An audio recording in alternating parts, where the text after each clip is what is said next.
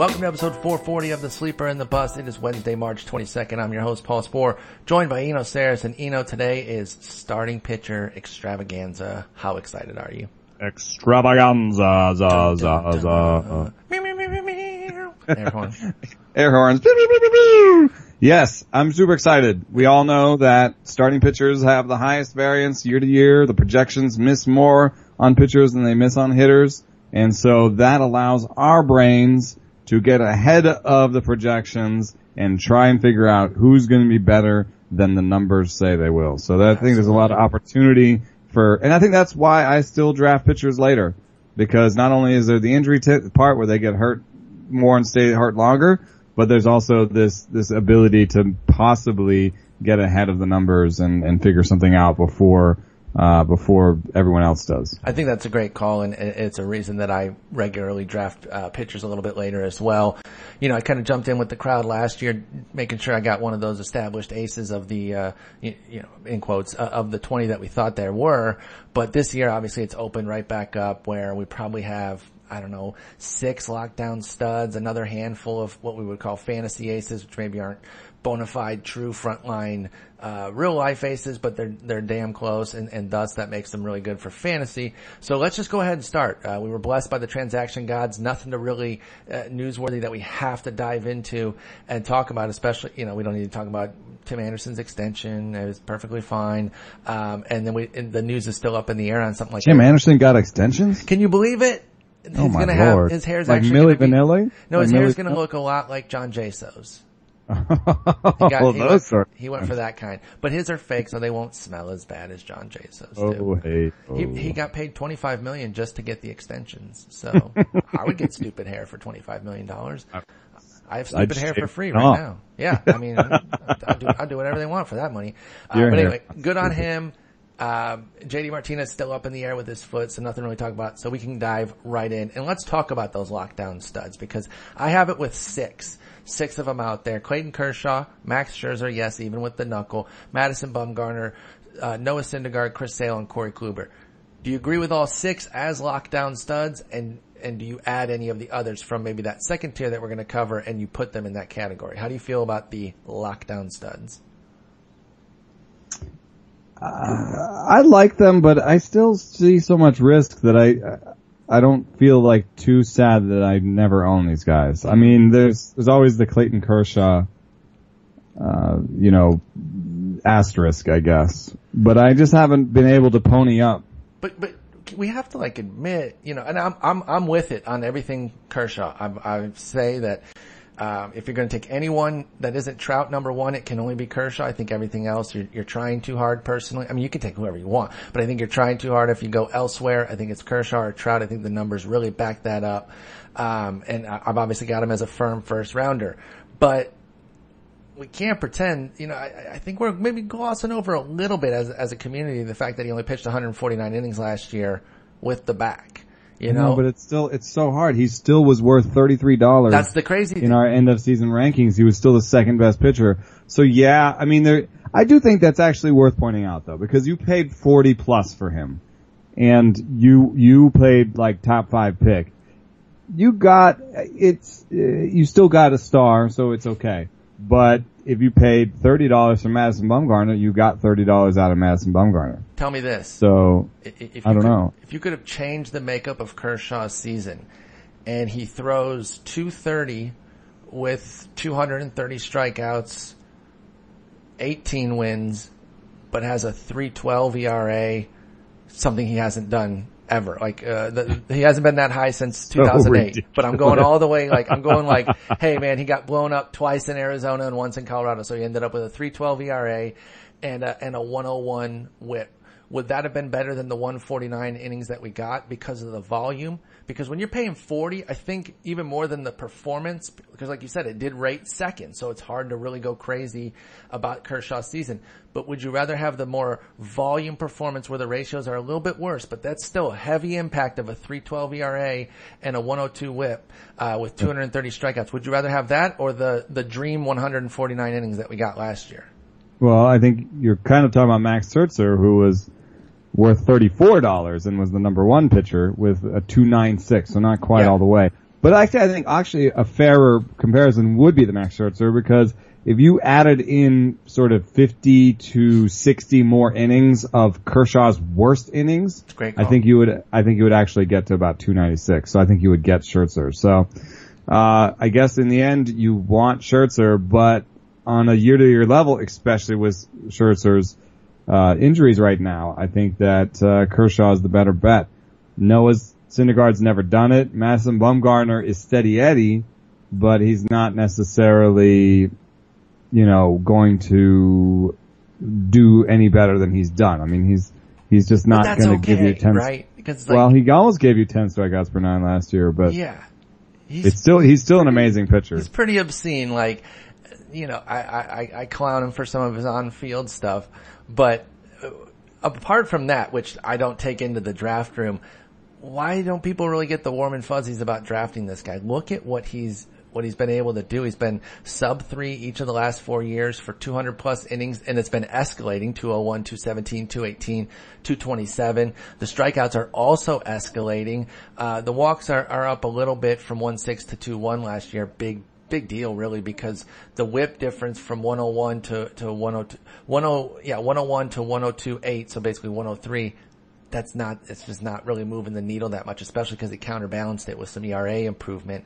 It, it is kind of weird. Like he gets taken high eh, and, and so it's this weird thing where it's not like he's overlooked or anything, Bumgarner. But he's never put in the conversation with Kershaw and yet he's, he's kind of at the end of season rankings perennial top five guy Bingo. that, and if you want, if you want your innings with it, you're going to go with Madison Bumgarner over Clayton Kershaw. I think there's, uh, you know, there's the idea that we don't know when we're going to get the healthy season from either of them. Sure. Um, necessarily. Uh, but at the same time, like, would I rather have a guy that sometimes gives me 150 innings and is always excellent, or a guy who's just a tick less excellent and always gives me 220? I think I'd rather go with Bumgarner, even if I think maybe is that what makes people nervous? That everyone's always talking about, you know, how much he's throwing, but yeah, that's what it, that's what it is now. And and the the uh, the curveball, or I mean, excuse me, the breaking ball volume, uh, yeah. as if it, you know, but, and I get it, right? Because it's, it's upper 30%. It was 40, uh, near 40% for a couple of years. And that was actually something that I was off of him one year citing that. But it, I think he proves that not all 35% uh, slider usages, uh, usage ratings are, are created equally because I don't think he puts the same stress on his arm as say Chris Archer does. Now, maybe I'm yeah, crap. No, that's but... a, that's a great point. No, he does. I mean, he throws, he calls it a cutter. Some of the systems call it a cutter. He tries to stay behind it, and it's just a function of how close his fingers are together and where he where he puts pressure on the ball. And you know, the most recent research out of Driveline Baseball suggests that you know the higher velocity pitches are the st- more stressful pitches. Mm-hmm. So maybe it's a good thing. It is a little bit weird that he was down to 91 last year from sort of perennially over, like for two, at least two years in a row of 92. So that's, that's not a great sign, but at the same time, he's lived at 91, you know, and done really well in the past. And, uh, that might mean that it's less stressful on his arm than a guy who's throwing 95 with a wicked breaking ball. So, uh, I don't know. I think, uh, Bumgarner's fine. I think I'll probably pass on most of these guys sure. just because, um, you know, Syndergaard, I love him, but he had the forearm tightness and Chris Sale, you know, Chris Sale falls at all because of Boston or, you know, the perennial injury He's going to because people see David Price and they're applying that to Sale as if they're the same thing just because they're lefties who are going to Fenway. And I don't see it. I don't see Fenway being this major problem for Sale. Yes, uh, he's going to have a few singles and doubles go off the wall, right? Everyone does when they go there. But one of his weird things last year was a big spike in homers against lefties. In fact, um, he'd allowed, I think, three in his career prior to last year, and then he allowed five to lefties just last year.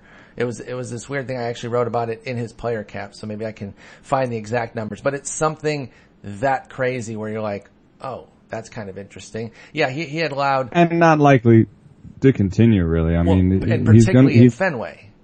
The, the arm slot he throws out of, yeah, and then the arm slot he throws out of is just death on lefties, so. Yeah, so I, I'm not, so, I think there is so a concerned. difference though. I don't really see, you know, what we have is Chris Sale coming out of a home run park and never really maybe he got close a couple years where he had almost the same kind of home run issues as David Price.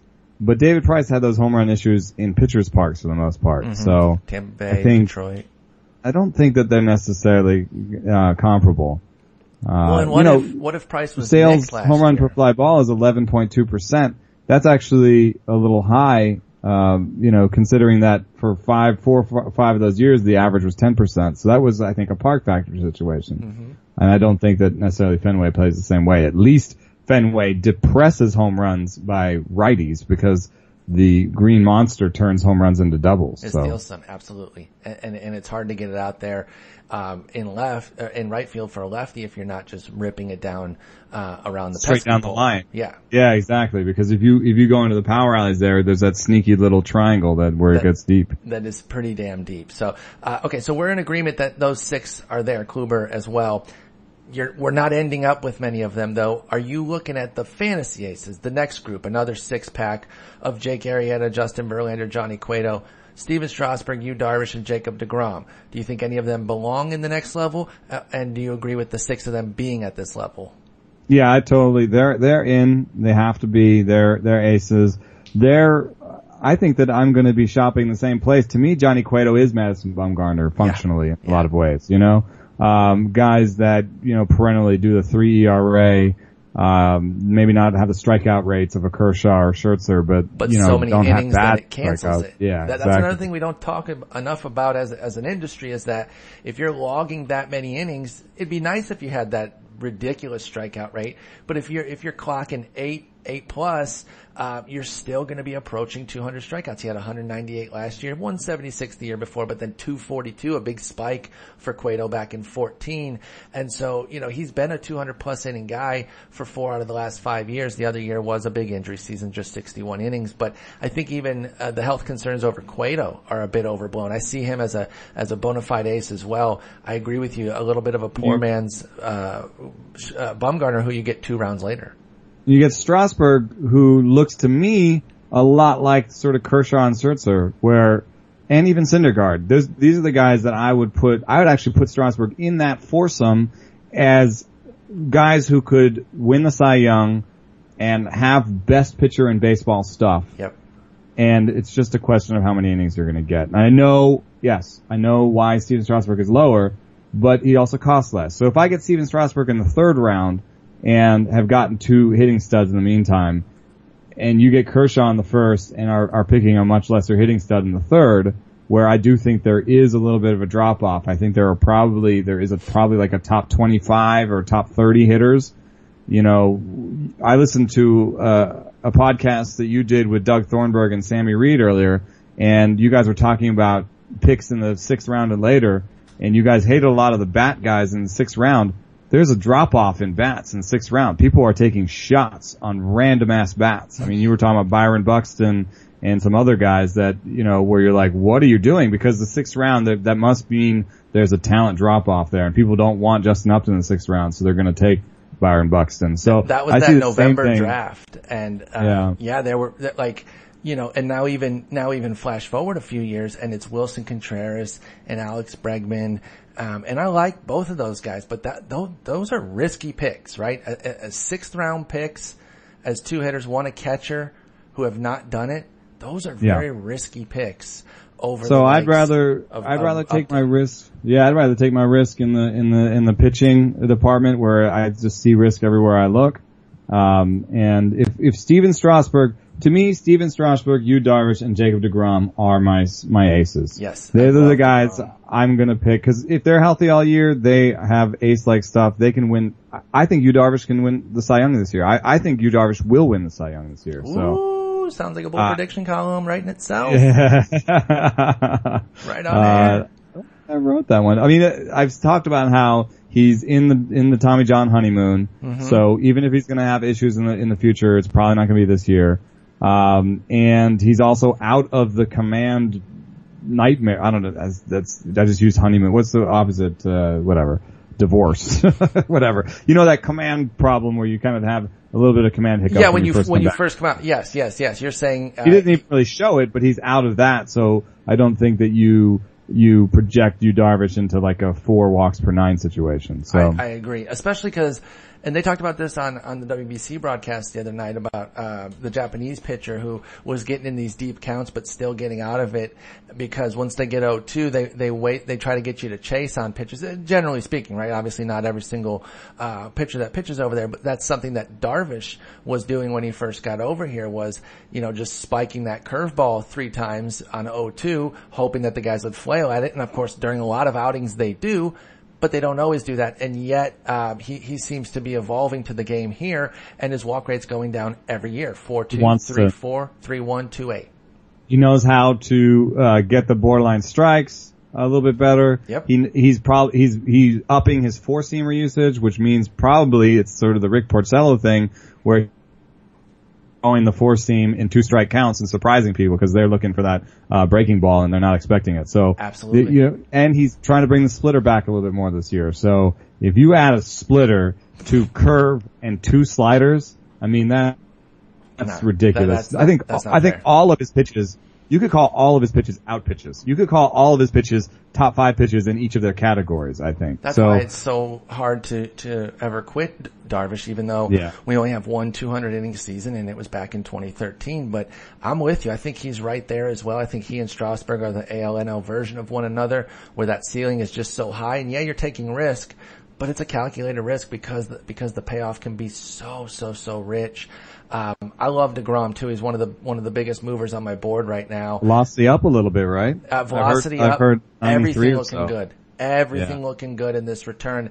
And you know, BJ Mack, who did some work for us on, on MASH, uh, uh, back last year, wrote when the ulnar nerve surgery happened that this was not something that is likely to be a major problem and impede anything in his off-season regimen. Like everything should be, he, he called it situation normal. And that has played out to fruition for sure. Now we have to go through the season, but something else could arise, but I don't think it would disprove what BJ said. And he was suggest, saying that the uh, the ulnar nerve surgery just does not cause major problems once that cleanup is done. It's it's not it's not ch- it's not doing anything to ligaments. It's not doing anything to muscles. It's like literally opening up and like moving something. Yes, exactly. Uh, somebody in my Twitter feed said they, they, they had similar thing. And what it was was before it gets done, it feels like your funny bone's been hit like 24 hours a day.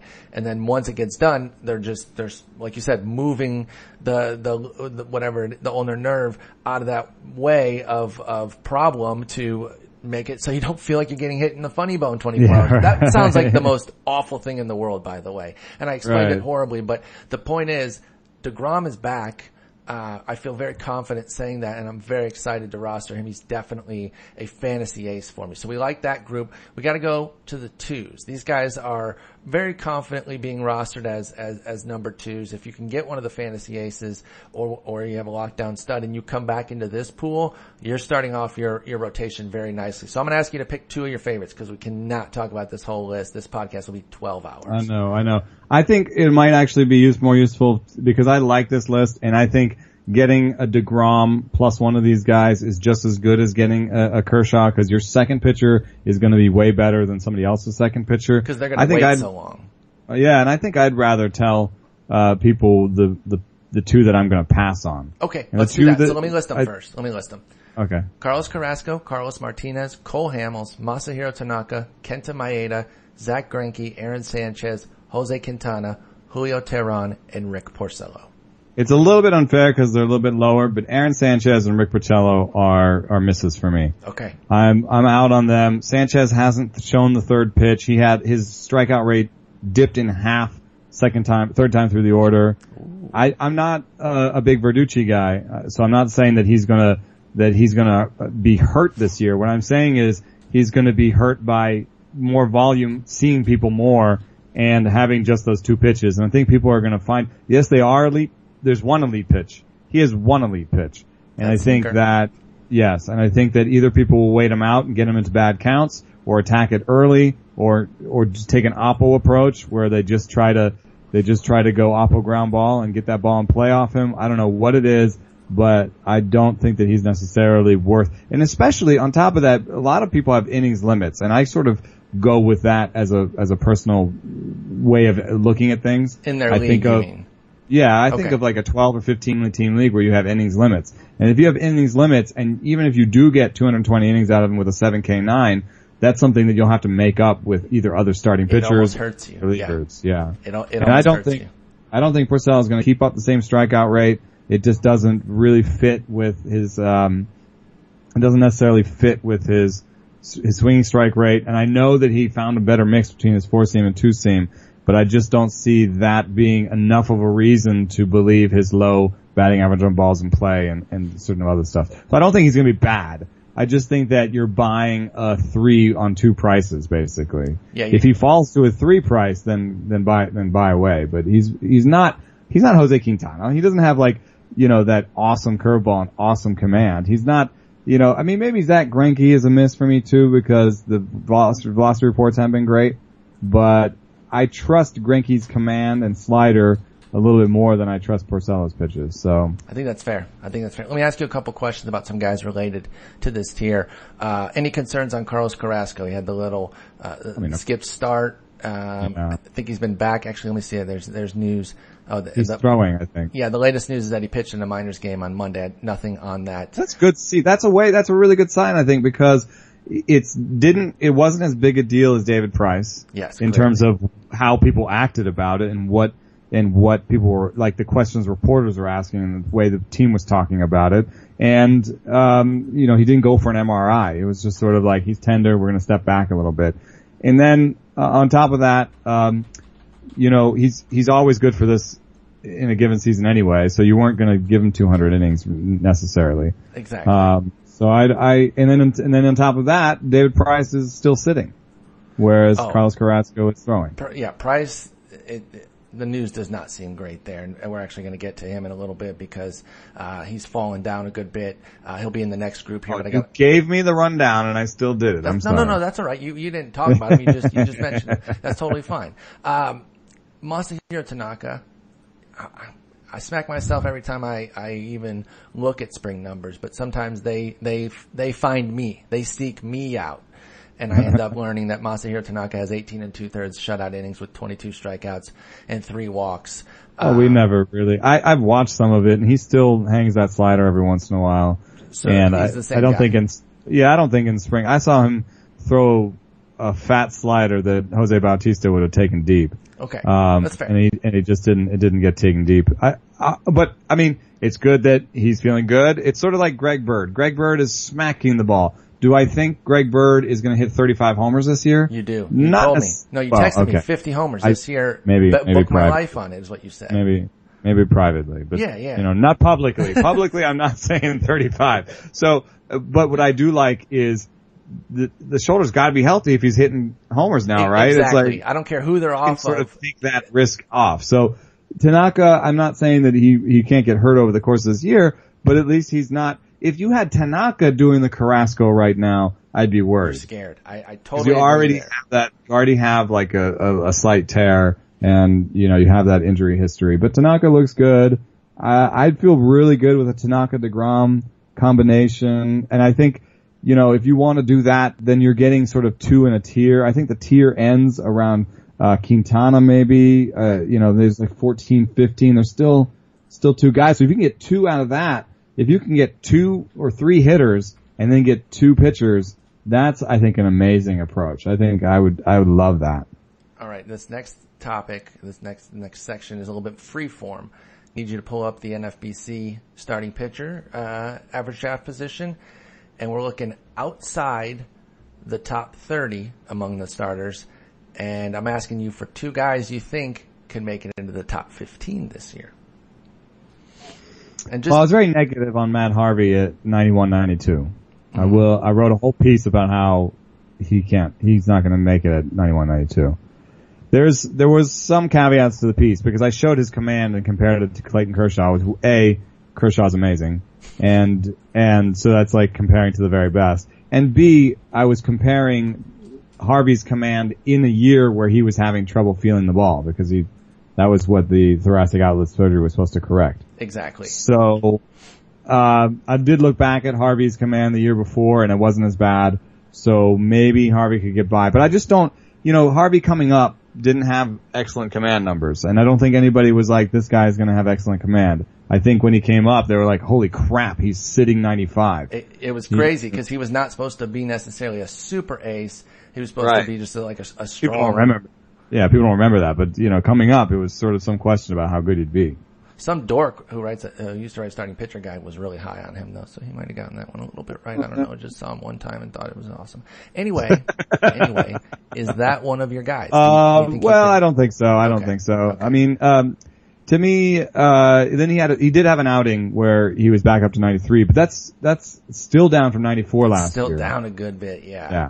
So I, I'm not, I, and I, and I just have this sense with him that it's, it's not Cashner, but it's like, I, I have the sense with him that the secondary stuff is not as good as we thought and that all of it looks better because it plays off of 95, 96 and that, you know, the whole thing won't look as nice at 93. Well, that's So- that's something that is overlooked. I completely agree with you.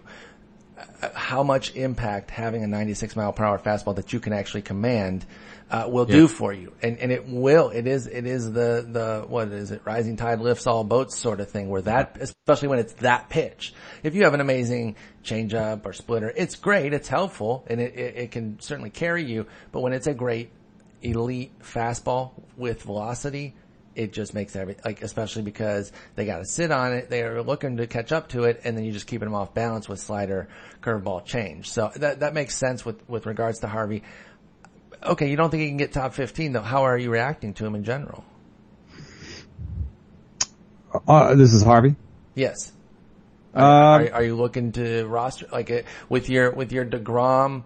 Uh, I'm not just I'm not selling in dynasties. I'm not selling in keepers. It's too much upside there to try and get out of it. I did sell, for example, a guy like Dallas Keuchel this offseason. That's selling low, but I sold him because I just didn't think that he had the same ceiling that other people thought. So they're buying low, but I'm selling higher than I, th- you know what I'm saying? Like I'm, I don't think that he has that ceiling. They ceiling. think they're buying super low. Yeah. You think they're buying just kind of low. Right, exactly. So uh, I did do that, but I'm not selling out of Matt Harvey because it's a little boom or bust, and I'd rather just uh, hope for the boom.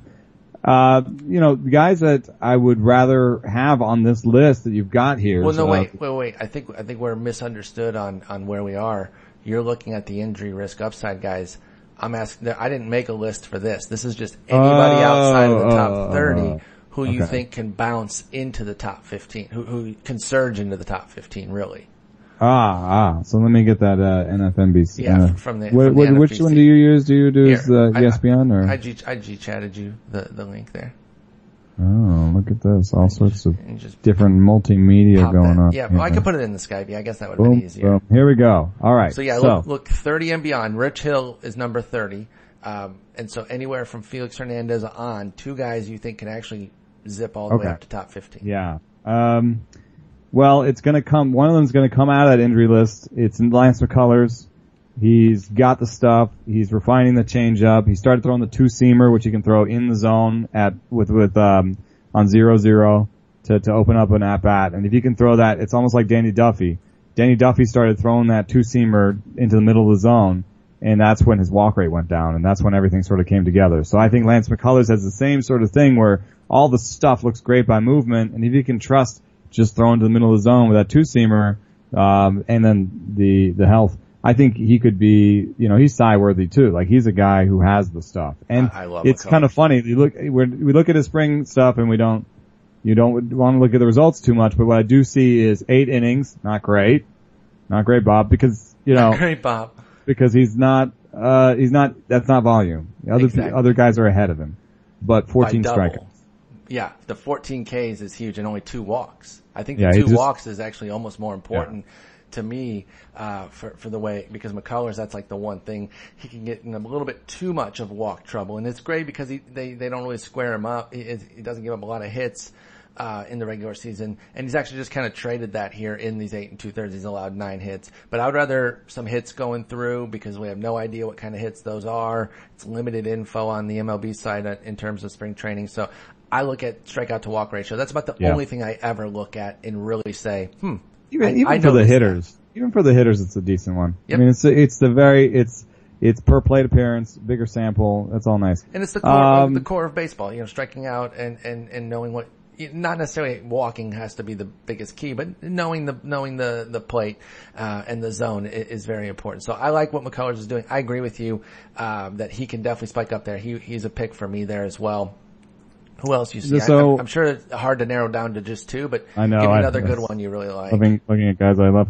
Well, I, am gonna I'm gonna pass on talking about Vince Velasquez uh, because I think he's too much like McCullers. It's just a okay. similar situation. And if I was really gonna, we talked about sort of pairing risks and pairing different types of risks. I wouldn't, I don't think I'd really go with McCullers and Velasquez on the same staff because there's, you know, a way greater than non-zero chance that you get like 100 innings combined. So yeah, I think I, I, just think there's, there.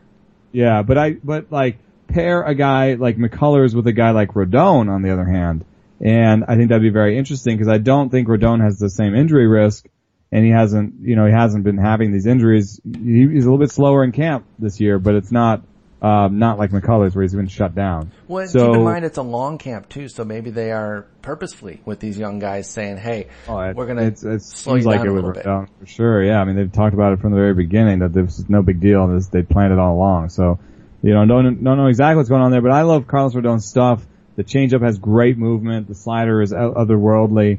He has everything he needs. He's a, a lefty Lance McCullers without the injury risk, uh, in terms of, you know, a little bit of command issue. Big dude um, too, but, like looks, looks the part, like everything. I mean, we've talked a bit about Rodon, uh, this offseason already, so I'm, I'm right there with you on Rodon as well. These are, these are two guys I can completely so who, see. Who are your two that you, that I haven't mentioned? So yeah, for that, that you haven't mentioned, I'm obviously going to go James Paxton.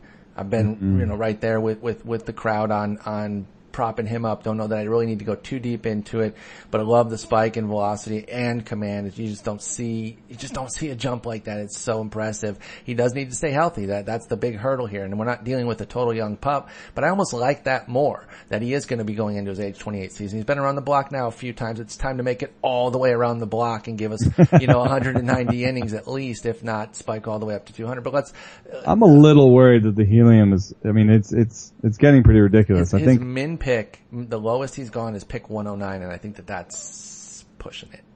And I like yeah. it. I'm, I'm, I'm as big a backer as you can find out there, but I think that that's just a little aggressive. AL, L, AL LABR, this is when I, I was, I sort of, my eyebrows went up.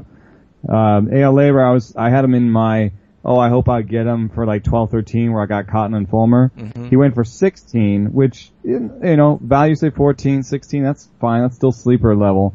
But, you know, at the $16 level, Gausman went for 17, Tanaka went for 17, Duffy went for 17. So those are all guys where I think I'd just put the extra dollar on and They've get, done something know, more too than, yeah, than, than yeah. what Paxton has done. I mean, Paxton, I think his buck 20 last year was his career high.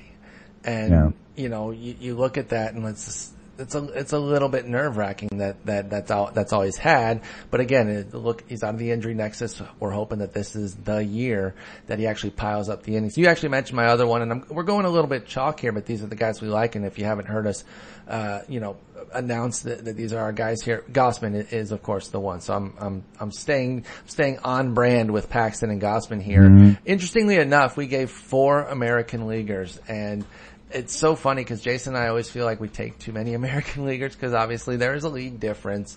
Um, it has shrunk, but it's a difference. Being getting able to just just the DH versus pitcher alone is a difference. And I know the AL East is, is no no picnic, but I just I love Gausman and I think he is still just so close to really emerging.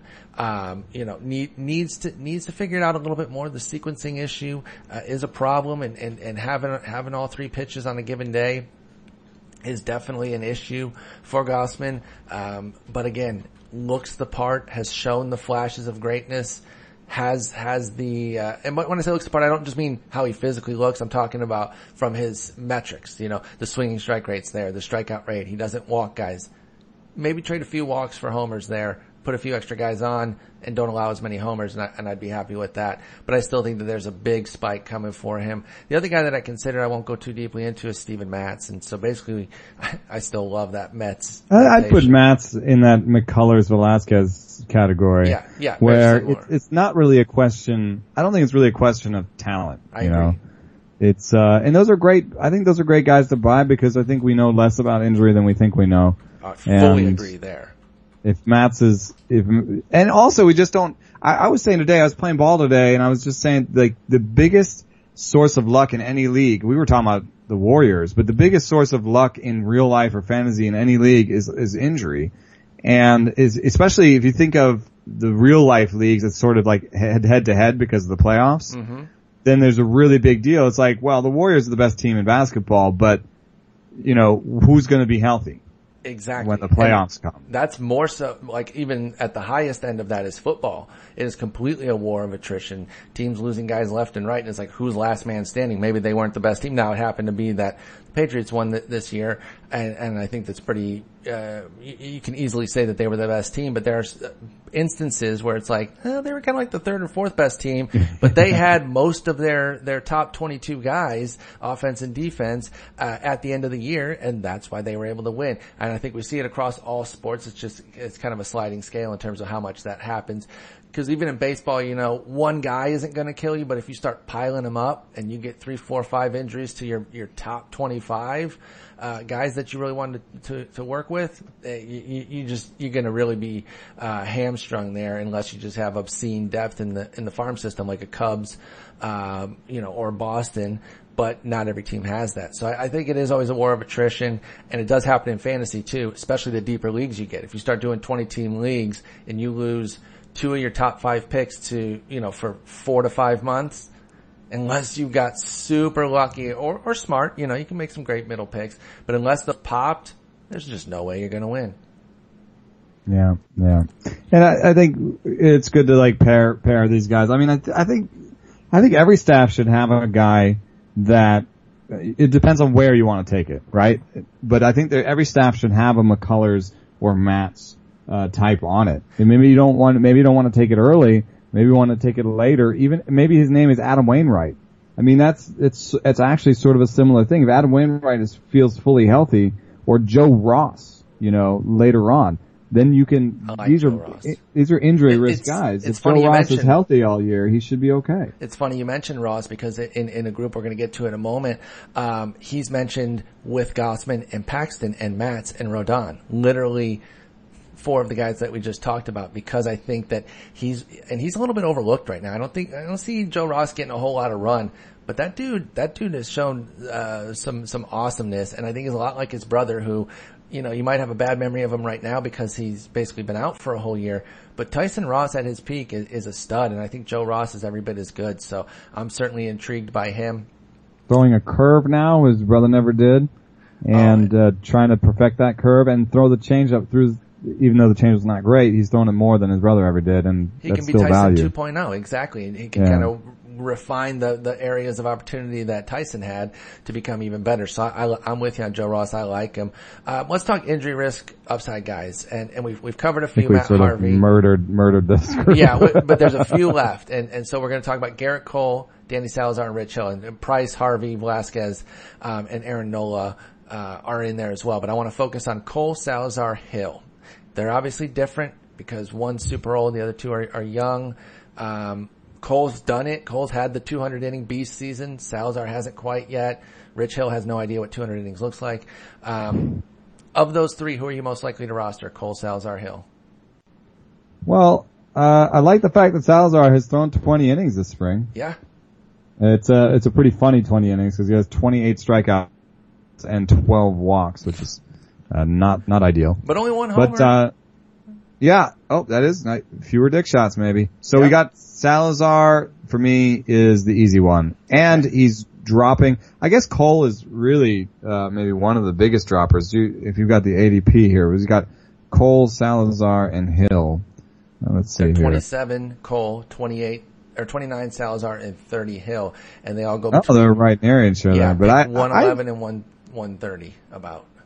I could take, I, I would take any one of them, and I think that's why they're together, and, um, you know, so the picks are in that sort of eighth round. Porcello's in between them, by the way, which is interesting because he's kind of the, the direct opposite. And yeah, it's it's the seventh, eighth round Eighth, area. eighth round, yeah, yeah. So if I, if I'm in the seventh and all three of those guys are there, I wait to the eighth and, and see who's there. but I would prefer one of Cole and Salazar just because they're younger, and I do think that one of the major inputs into into injury is is youth. I mean, it's just talking about you know quantity of fastballs thrown if, if fastballs are the, are the ones that are, are doing da- damage. So, uh, and I, and I, uh, I don't see enough to separate Salazar and Cole because what I like about Salazar is that if he is healthy, he's going to be better in terms of value because he's going to give me more strikeouts. Yes. And, and we, Cole hasn't really gotten to that. we to haven't that. seen it. Yeah. It, it, it's there in spurts and you see the stuff that should yield like an 11 strikeouts per nine rate, but he hasn't really done it. And, and so at some point we got to stop projecting that on him, um, until he actually does it. So I, I totally get you with that on Cole. And then Hill is a guy that if you don't have, you know, uh, two innings studs in those first two slots, then you can't really draft Hill. You just can't. You know, if you've got, if you've got Vince Kluber Velasquez and Lance McCullers, you cannot. yeah, exactly. It, I mean, you, you just can't. You know, if you've got, uh, DeGrom and, and Kluber, you know, Porcello and, and DeGrom, you know, what, what, whatever. You, you guys know the ones that, that, where the innings are, are pretty close to guaranteed, uh, for 190 plus and you have two of them, then you take Rich Hill to supplement. You know, a Jose Quintana Rich Hill combo is actually really nice when you think about it because the strikeout rate for Hill, even if it is only 120 innings, will, will kind of help prop up Quintana's solid but unspectacular strikeout rate. So I think you definitely have to pair him. I'm with you. I want one of those other two instead. Um, are you, are you taking price anywhere? I mean, his his price, his cost is just is just tanking right now. It hasn't shown up fully in the ADP yet because he's only down to 15 um, and pick 61 overall. But he, but his his max pick is 168 right now, which would put him around uh, Lance McCullers and and James Paxton. And so now he's in that range. And if all three of those are guys available, who, guys who are pitching, yeah, guys who are currently pitching. Exactly. if he's if he's there and it's McCullers, Paxton, and Price, you taking McCullers over Price? Yes. Yeah, and I'm actually I taking think, uh, both too. I just, I just, I can't, I can't take a guy who's currently hurt. Not a pitcher. Like I'll take, I'm going to take some Ian Desmond shares still. Um, Yeah, I guess because it's like, uh, is it going to fundament? Well, it could it fundamentally could, it alter, could with his, but with his hand, but uh, it, it's just a little. It, obviously, it's injury dependent too. but it's also less likely. Like Ian Desmond is less likely to be out for the year. I think if you're doing percentages, like he might suck when he gets back, but he's he's almost certainly going to play. Right? This is something that we've Right. seen happen to guys. They do come back in this X amount of time. Yeah, He might miss the first two months, right? He might only be four months. And again, he might struggle when he gets back, but I feel comfortable that it's not going to come back and say, well, something happened and now Ian Desmond is done for 2017. I, I, I'm with you there. And if that happens with David Price, nobody's going to say, wow, I'm so surprised. They're going to say, well, no crap, dude. So Right. I, I'm with you. I'm pretty much passing on him. I've got him on a, uh, at a point on my board where I probably just won't take him. let's. I'm going to try and describe a situation in which I take David Price. Okay. Okay. I, let's see here. Okay. I took, okay. All right. So I'm, I'm trying to describe like an actual situation where this could happen. And I often get guys from sort of 10 to 15 in terms of, uh, 10th rank to 15th rank. We talked about this already. So, uh, those are the guys I'm going to get as my ace. So let's say I got Johnny Cueto as my ace. Maybe he just fell, he fell too far and I like Johnny Cueto enough, and I just, I took a, a volume guy who's been healthy, Johnny Cueto. Johnny Cueto's my ace, and then I waited a little bit, and my second pitcher is Jose Quintana. Okay. That would mean that I got, uh, I got maybe a little bit lower upside guys, But uh, 400 but innings. healthy innings guys. That means I got the 10th, and according to NFBC, 10th and 25th guy. That, that's missing maybe, like, to win, I don't think you win with the guy you bought for 10th and he is 10th and you bought for 25th and you, and he is 25th, right? You kind of need that, I, the guy you bought for 50th that ended up 10th. You know, like there's, they're missing the ceiling that, that kind of, you, you paid price for two, two veterans. Then, okay, then around, I think, Jameson Taillon, Marcus Stroman level, 40. Um, I would go, it'd be kind of hard because Steven Matz is right there too and Lance McCullers. Uh, so uh, maybe if I got to like pass, maybe Matz and McCullers went and I'm at 45 and I'm looking for my third pitcher. I would rather take David Price over Matt Moore at that point. I'd rather take, yeah, right? Yeah, no, I fully agree there. Yeah, yeah. I'm if a- it's like I like Matt Moore, Moore, but I'm cooling Jay on him a little. Happ, you're looking at Jay Happ, Matt Moore, Jeff Samardzija. You know, you could take that, or you could take David Price, or, or, I guess here's the would you rather. Because this guy has a lot of upside, uh, and, and is going behind Lance McCullers. And get off of my lap, cat. Jesus. Uh, okay, would you rather? I'm gonna do the would you rather, and the would you rather is gonna be Robbie Ray, 56. Ooh, you know, I'm just not a huge Uh, Ray guy. David Price. I think I'm going to take the Price gamble. Would you take Ro- Carlos Rodon over David Price? I would. I would. I, I thought that's what you were going to say first, and I, I would take it. Yeah. That's they're in the 50 to 55 sort of level. Yeah, Vince Velasquez is right there. Oh man, I like Vel- Velasquez is in the National League, and if you're talking about an injury risk, I mean they're both injury risks at this point. Velasquez might be great. He's pitching right now. I don't know. It's I think I might take Velasquez. I think I'd take Rodon. I think I would take uh Price over Ray. Okay. So yeah, yeah. I think I think I think we are aligned there, So and it's Price gonna- sort of a, a 60 guy right now. 50. It, it could happen though too. 55-ish. So we might think that we have him so far that we're not going to get him, be open minded. Don't just shut it out and then get surprised when it happens. Because you could pick Vince Velasquez here and he could get surgery. So it's like, Exactly. like at that point you're, you're, you're, you're talking about your balance between upside and, and, and floor and ceiling basically. So map out a scenario similar to Eno's where you think you might want to take him and then be, be cognizant if that comes to fruition in your draft. I think that's a, that's a great exercise to go through.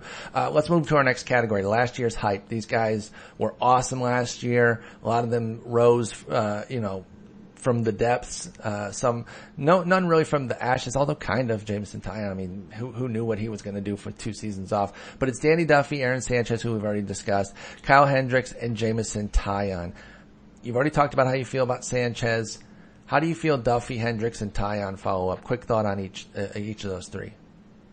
Well, I watched a Taillon start very closely because he's going from a four seam changeup grip to a two seam changeup grip. To match And, uh, his, his actual to match pitch. like going to a two seamer more, yeah.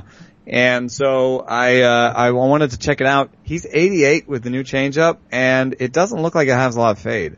I mean, it looks like a straight changeup still. It's I mean, it, it it's got a little bit of drop. I mean, you can tell it's a changeup and not a sinker, right? Like it's not as crisp. It's 88. It it it kind of drops a little, and I don't think I saw a hitter, you know, spank it. But at the same time, and that's probably because they're sitting on 94 or that curveball, and they, they can't, they don't have enough mind space to really, you know, also think about a changeup. But at the same time, I don't think that this, that changeup's gonna be the piece, you know? So, uh, I see him a little bit like Sanchez where, I think he's actually a lot like Sanchez. Really good curveball, really good sinker, yeah, decent both killer sinkers. Yeah, they are yeah a great comparison.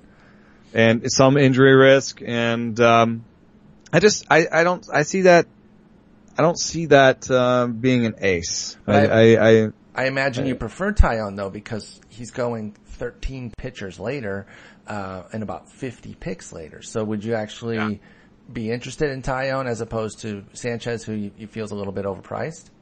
yeah. Okay. Yeah. Okay. And, that's then- and that's and that's baking in the fact that I don't think he'll necessarily be uh, an ace.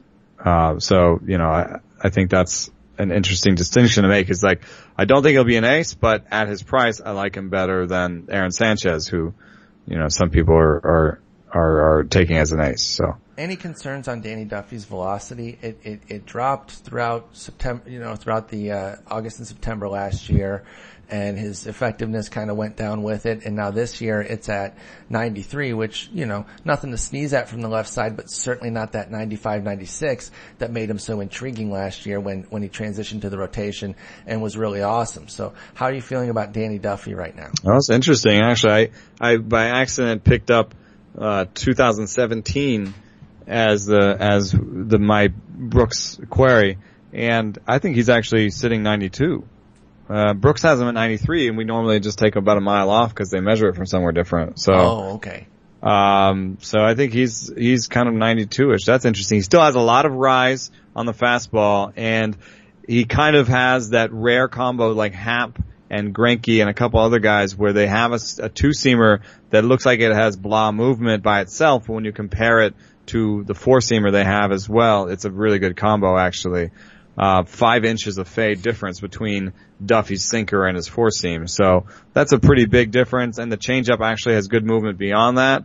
Uh, and we all know about a slider, which might be a curveball. So, you know, I think, uh, I think there's enough still there because the, the velocity, even 92 for a lefty is still pretty good. And, um, you know, I don't, I think a big part of why he was good last year is not just necessarily the velocity, but the trusting the two seamer enough to cut the walks. Mm-hmm.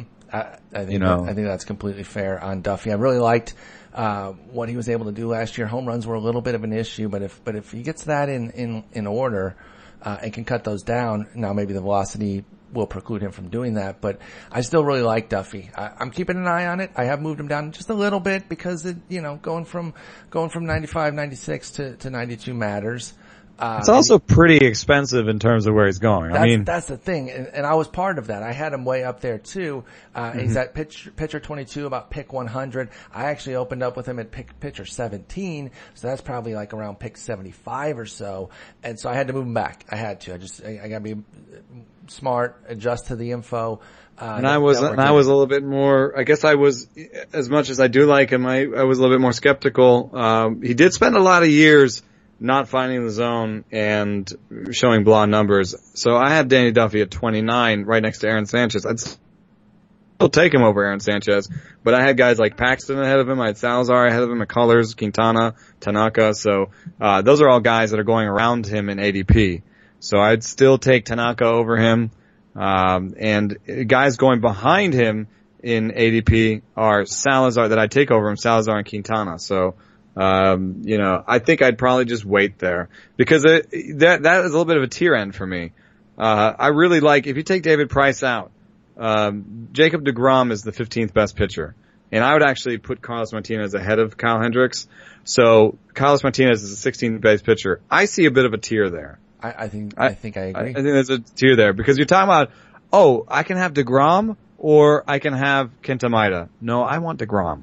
By, you know, by, and that's and we're talking about substantially. Yeah. yeah. for me. And in fact, you can see it in the ADP. That's interesting because Degrom is 66, and even though um, even though Kenta Maeda is 21 and not so far off in terms of uh, pitcher rankings, Kenta Maeda is 90 is the hundredth pick. It's two full rounds. So people uh, are actually taking a break there on pitchers. No, you're right. The tier the tier cutoff for drafters is Degrom, Hendricks, and Martinez. Does Hendricks stay in that for you, or is he part of the drop? So that we had to get to Hendricks. Go you ahead. know, go ahead. Perfect I, transition. I know. Right on the side. Uh, yeah, but I'm a little bit nervous about Hendricks, and it's not something I can put into words. I mean, he's he's got 14 strikeouts and zero walks in basically 14 innings this spring. So, you know, he's he's still doing it. Um, it's just not the type of player that I normally pick up because it's so dependent on this command that I just I don't know. Like for example, uh, who was a command guy that just couldn't find it. I was watching somebody. Oh, Melancon. So oh, Melancon's yeah. a command guy, right? Did you see the, you saw the WBC yeah, game last night? Absolutely. He could not find the zone. No, no, not, He not. was throwing front door cutters that were, that other people would have spanked. Oh, especially oh those that were familiar Lord. with him. If they'd have been, yes. you know, if they had a better book and they knew to look for it and then they saw it be that cutter as opposed yeah. to the good one, you're right. They, they would have knocked him around the yard. He threw a cutter that was like 87 and in the strike zone, but belt high and over the middle because he was aiming for the, to go inside to a righty and it just went right over the zone. And I, I feel like when you, you, when you're dealing with command, you're talking about the spread in command is not very big. We talked about, you know, the, the movement of the glove to, to acquiring the ball. Mm-hmm. And the leader in baseball last year, or, or a couple of years ago when I first looked at this, was Dallas Keuchel and on 3-0 pitches, his glove moved 13 inches. I, I think, no, I actually, think his glove moved like 11 inches and the average glove movement on a fastball was 13 inches. So that's not a big difference. spread and it's still bad, right? Well, that's the, that's the thing too. Think about whoever you like out there, folks, that you think has good command and then go meticulously watch one of their outings hopefully it's a good outing because it, will still give you the idea of what we're talking about here and watch how often they actually miss the catcher's target. Kershaw throws it down the middle. There's a Sullivan piece on that. Yeah. It, So- it, it's it's that's why it's so difficult to to hone in on command and control and and really say how it is. It, it is something that's so variable too, because um, you know some guys can make different things work where it looks like they're in command of the zone, and others have to take a different approach. So, I think that's a good point with with Hendricks. You know, I'm I'm notably not in, but you know, damn, we can say the caveat 50 times here about don't go too crazy over spring, but to go 14-0 on the strikeout to walk ratio in 13 and two thirds, I mean, uh, he, and the the defense is still going to be very good. It might not be otherworldly again, but it's not going to be bad, right? I mean, it's And if you're worried about who's framing his pitches, I mean, you know, he's probably throwing to Contreras right now. So, I mean, so I, I don't know. I, I but the Carlos Martinez is funny because Carlos Martinez is the guy that I would go Google, you know, for Cocoa Pops about. You know, I'm actually really guy- excited about him right now. I mean, he's got he's got a great changeup actually. So he's got he's got everything he needs. He's on the If- ace path. Like he's taking. Uh-uh. Here's the thing. Sometimes we don't see it until like it gets to the final destination, and we then we notice the path. He's on the path. Like everything is working out how we would have wanted with Carlos Martinez. He had those two years in the bullpen. That second year, he got a few starts, uh, kind of get him ready for 2015. Then he goes and has a nice 29 start, 31 appearance. So he had two relief appearances, 180 inning, 301 ERA season with a bunch of strikeouts. Fell back a little bit last year in terms of the strikeouts, uh, goes from 24% to 22%, but the results were almost exactly the same. ERA up a little, whip down a little. Um, everything is happening. We're about to be 25 years old, looking for his first 200 inning season after 195 last year.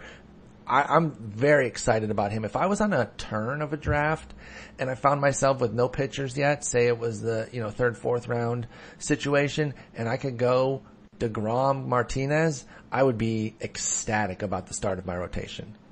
Yeah, and I and I think uh, yeah, that would be an amazing combination if you can if you can catch them both. It'd be a little bit hard because they're both they're both called you know they're both averaging around 66 in NFBC, but like that's not your league. So you know if you can if you can go back to back in the third and fourth rounds and get Degrom and Martinez, and you've paired that with you know a stud slugger and Trea Turner or something, or or you know you know a good you know one two up top, or maybe like Carlos Correa and Miguel uh, Cabrera. Yeah, even if that could you do that at the turn, right? If you got the turn around the first turn, you can do easily do Miggy and Carlos, right? And then you turn on the on the next turn, you do uh Martinez and and Degrom. That'd be really interesting because you you also have drained the C, like drained the uh, the tier. Yep. Uh, and that that means that somebody who was who thought, oh, I'll let him go to the turn. Somebody ahead of you, you know, in in round three, He won't take said, two pitchers. Oh, that Martinez and DeGrom were available. I'll take my pitcher, my first pitcher in the third round. All of a sudden, the, the third round comes around, and he has to take Tanaka uh, or Hamels as his ace, and he's he's a little pissed at you. No, I, So- I, I love that setup and, and, you know, Correa might be rising. I, I think, uh, right or wrong, WBC is giving him a little bit more visibility and people are remembering how excited we were last year. And I think that excitement was justified.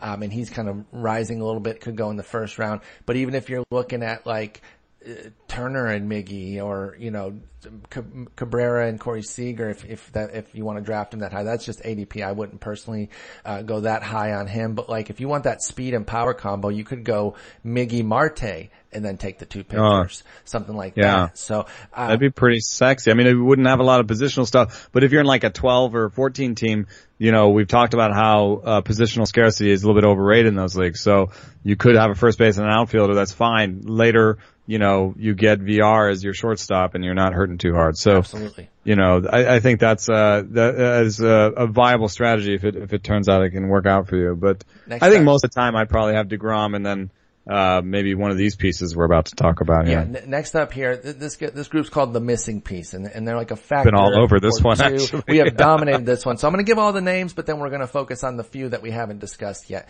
It's Kevin Gausman, James Paxton, Steven Matz, Carlos Rodon, Michael Pineda, Robbie Ray, Taijuan Walker, and Joe Ross. And we haven't really touched on uh, in this episode Pineda. Uh, briefly on Ray, uh, Taijuan Walker, and you can go deeper on Ross if you want, but we actually kind of talked about him. So it's really focused on Pineda, Walker, and Ray. How do you feel about those three? Do they belong in here? Do you feel like they are kind of that one, that one piece away from being studs? They've, they've all shown flashes. Um, they're having, uh, I think most of them are having solid springs. Not, I don't think any of the three is having a bad spring, that's for sure. Um, because I've, I know I've heard positivity surrounding Pineda, Ray, and Walker, especially Taijuan Walker. How do you feel about this trio and, and who would be your top target from them? Look at this. 25 strikeouts and two walks in 17 innings for Taijuan Walker. Yeah. yeah. Two walks. Yeah. They took 15 bone spurs out of his ankle. They looked like little jacks. You know, you remember the Oh game Jacks? Yes. Those little point, pointy those. ass things, those are terrible. That's and gross. that's what they looked like. And there was what, 10, 15? How many did you say? 15 of them in his Yeah, foot. And Pretty hard to land in the same place every time if that's Exactly. what you're feeling that. And that's why he allowed 50,000 homers in the second half. And so they took those out. Feels good. Um, what pitch is he? He's working on a pitch too. I can't remember what it is, uh, to be oh, honest. he's always working on the cutter. The cutter is in the slider. He, he, it's not, Oh, because he, he's just tough to differentiate, right? and it's just he's always trying to figure it out. It's a little bit like what Shamanai is trying to figure. it. It's not a new pitch, but it's like you know Evolution. He, he needs to. It would be good to do that because I don't think the change is amazing, and so you know right now he's a little bit fastball curve, uh, knuckle curve. So um, Well, you know, do you some- like between them, Pineda, Ray, and Walker? Who, who, who would be your target among the, among that trio? I, I, man, I talked to Randy Johnson about Robbie Ray. What did he say? And, you know, there's something I didn't realize. I don't think I realized as much that I asked Randy Johnson, hey, how did you make it happen with two, with two pitches? Like how did you, were you manipulating the slider? Did you have basically a curveball slider or, or and a tight slider? Did like, you? No, I was amazing. I was just, uh, just I was just amazing. It was actually really gruff and kind of mean. what are you asking me that for, nerd? he actually brushed me off twice until I guess enough people around him acknowledged me where he was like, okay. Okay, this okay, this guy with this hair really. Oh, he, how dare he talk about someone's hair? Well, he said he said the split finger fastball. So I, mm. I guess I did. I, you know, I guess I didn't know that, or I didn't. I didn't think of Randy Johnson's third pitch as being that great, or I didn't see it very often. Well, that's the thing Uh, though too. I don't know how distinct they were. Like you, you could maybe ask him, and he probably had like three sliders, and and and you know what is it? No, two- but he, he he didn't really he didn't really bite on that one. He said he said, yeah, I mean sometimes I'd have a get me over and a you know and a but I didn't. And I was like, did you have one that was like a little bit more you know twelve six and a little bit more sideways? He said no. So oh, okay, okay. Um, that actually is interesting because th- that makes me think, and he said, yes, I'm talking to Robbie Ray a lot and, you know, we have stuff in common and, you know, so that, that's interesting. I'd rather, I'd rather see a third pitch from Ray. Uh, the lefties that don't have that third pitch are a little bit harder off than righties, uh, just because of the platoon advantage. So I was prepared to say that Walker I had comfortably third of the group, but that, you know, he's a righty with good velocity and he's improved the command. of that cutter is good enough, then he's got all he needs. He's a little bit further along in the experimentation, experimentation process than Robbie Ray. Um, so I guess I would take, uh, Walker over Ray and, um, And what about Walker v Pineda Pineda? makes me Pineda makes me just want to stop talking. Like just makes me want to give up. Like I don't know. Stop I, analyzing like I don't. baseball because it's so Yeah. difficult. Yeah, Yes, I, I, I feel just- you. Fifteen to two like- strikeout to walk ratio and eleven and two thirds. I'm sure the five earned Uh, runs that he gave up all came in one inning because that's Yeah. that's what he does.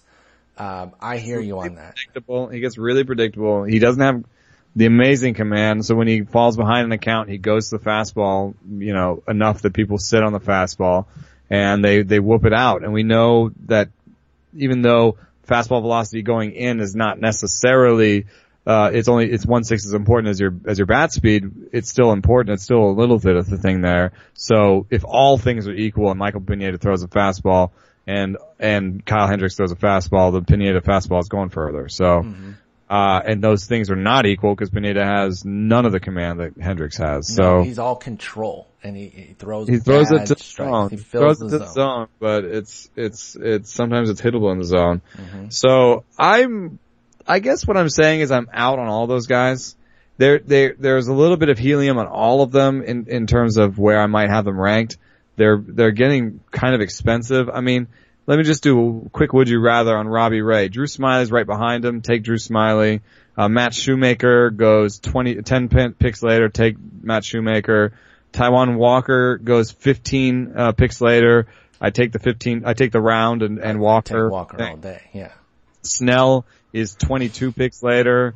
Uh, I might go two rounds and just peace out on all those guys. That one, I'm a, I, it, Richards at difference 40, helps. Cotton at 241. I mean, I love Cotton at 241. You're you know, maybe I just, at 241. yes, I'm picking Cotton. Okay, just okay. just wanted me to say it. Yes, Uh, um, I, ta- love Walker. I'm taking him over. I'm taking all, uh, and then right ahead of it, and Pineda. Okay, so Pineda's 205, Jerad Eickhoff 207. I think I'd take him. I think they're very, you know, Eichhoff doesn't have the velocity, but he has some of the homer issues. This is in the NL, you know, uh, and there's a little bit of a piece out on this whole section because Samardzija 198, uh, Pineda 205, Ray 214, Pomeranz 222, Sonny Gray 226, Adam Wainwright 228, you know, Taijuan Walker 229. I'm just going to be taking closers or something. I, I, I don't, uh, you know, my fifth outfielder. I just, I would piece out on a lot of that. I'd hope that maybe Smyly drop down to me, maybe Aaron Nola. I don't hate Pomeranz. Maybe if Pomeranz was a couple rounds cheaper, I'd take him, but uh, then I think it gets much more interesting. Go down to 240. There's Cotton there. There's Garrett Richards, Dylan Bundy at 271, Junior Guerra at 280, Daniel Norris at 283. Now I'm getting excited. You feel me? I'm getting I do- excited. I do feel Tyler you on that. That's now, that's now at 290.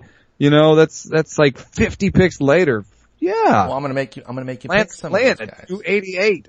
I'm, make- sorry. I, I'm No, blowing up no. our, I, I mean, well, we can't talk about all of them anyway, so it's I- fine. It's fine to reel off these names. I, I'm saying no on those three. Okay. Just in, just with their ADP and who's around them.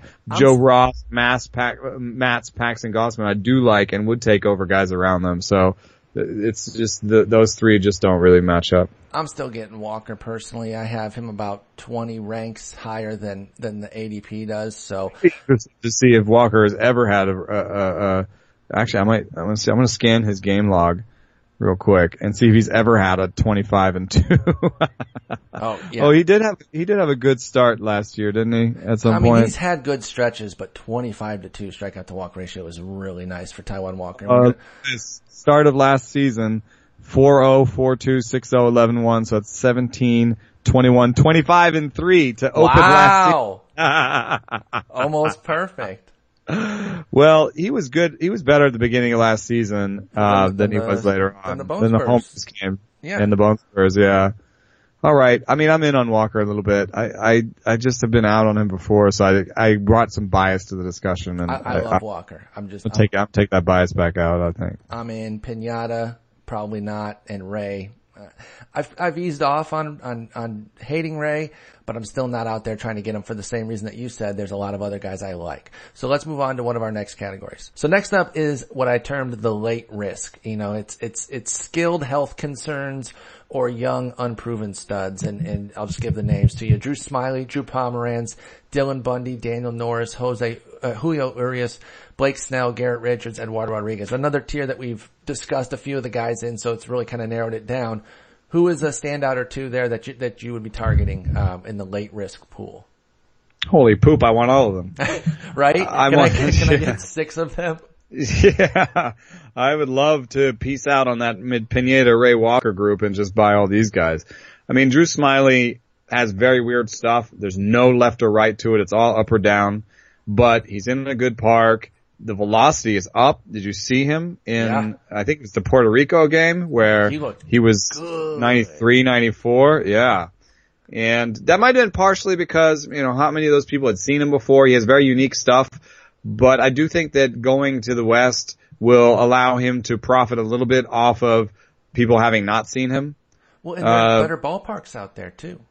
That's right. The AL west. Has the second best home run park factor, and he had a he had a home run problem. So, and the A and the and, and the AL East had the second worst or worst uh, average home run park factor. That so, uh, Yeah. that's that, that's a good change for him. Um, you know, there's some people who think I think Jason Collette thinks that maybe the juice ball situation will change. uh, Drew Smyly is one of the guys that would benefit the most from it because I, I, yeah.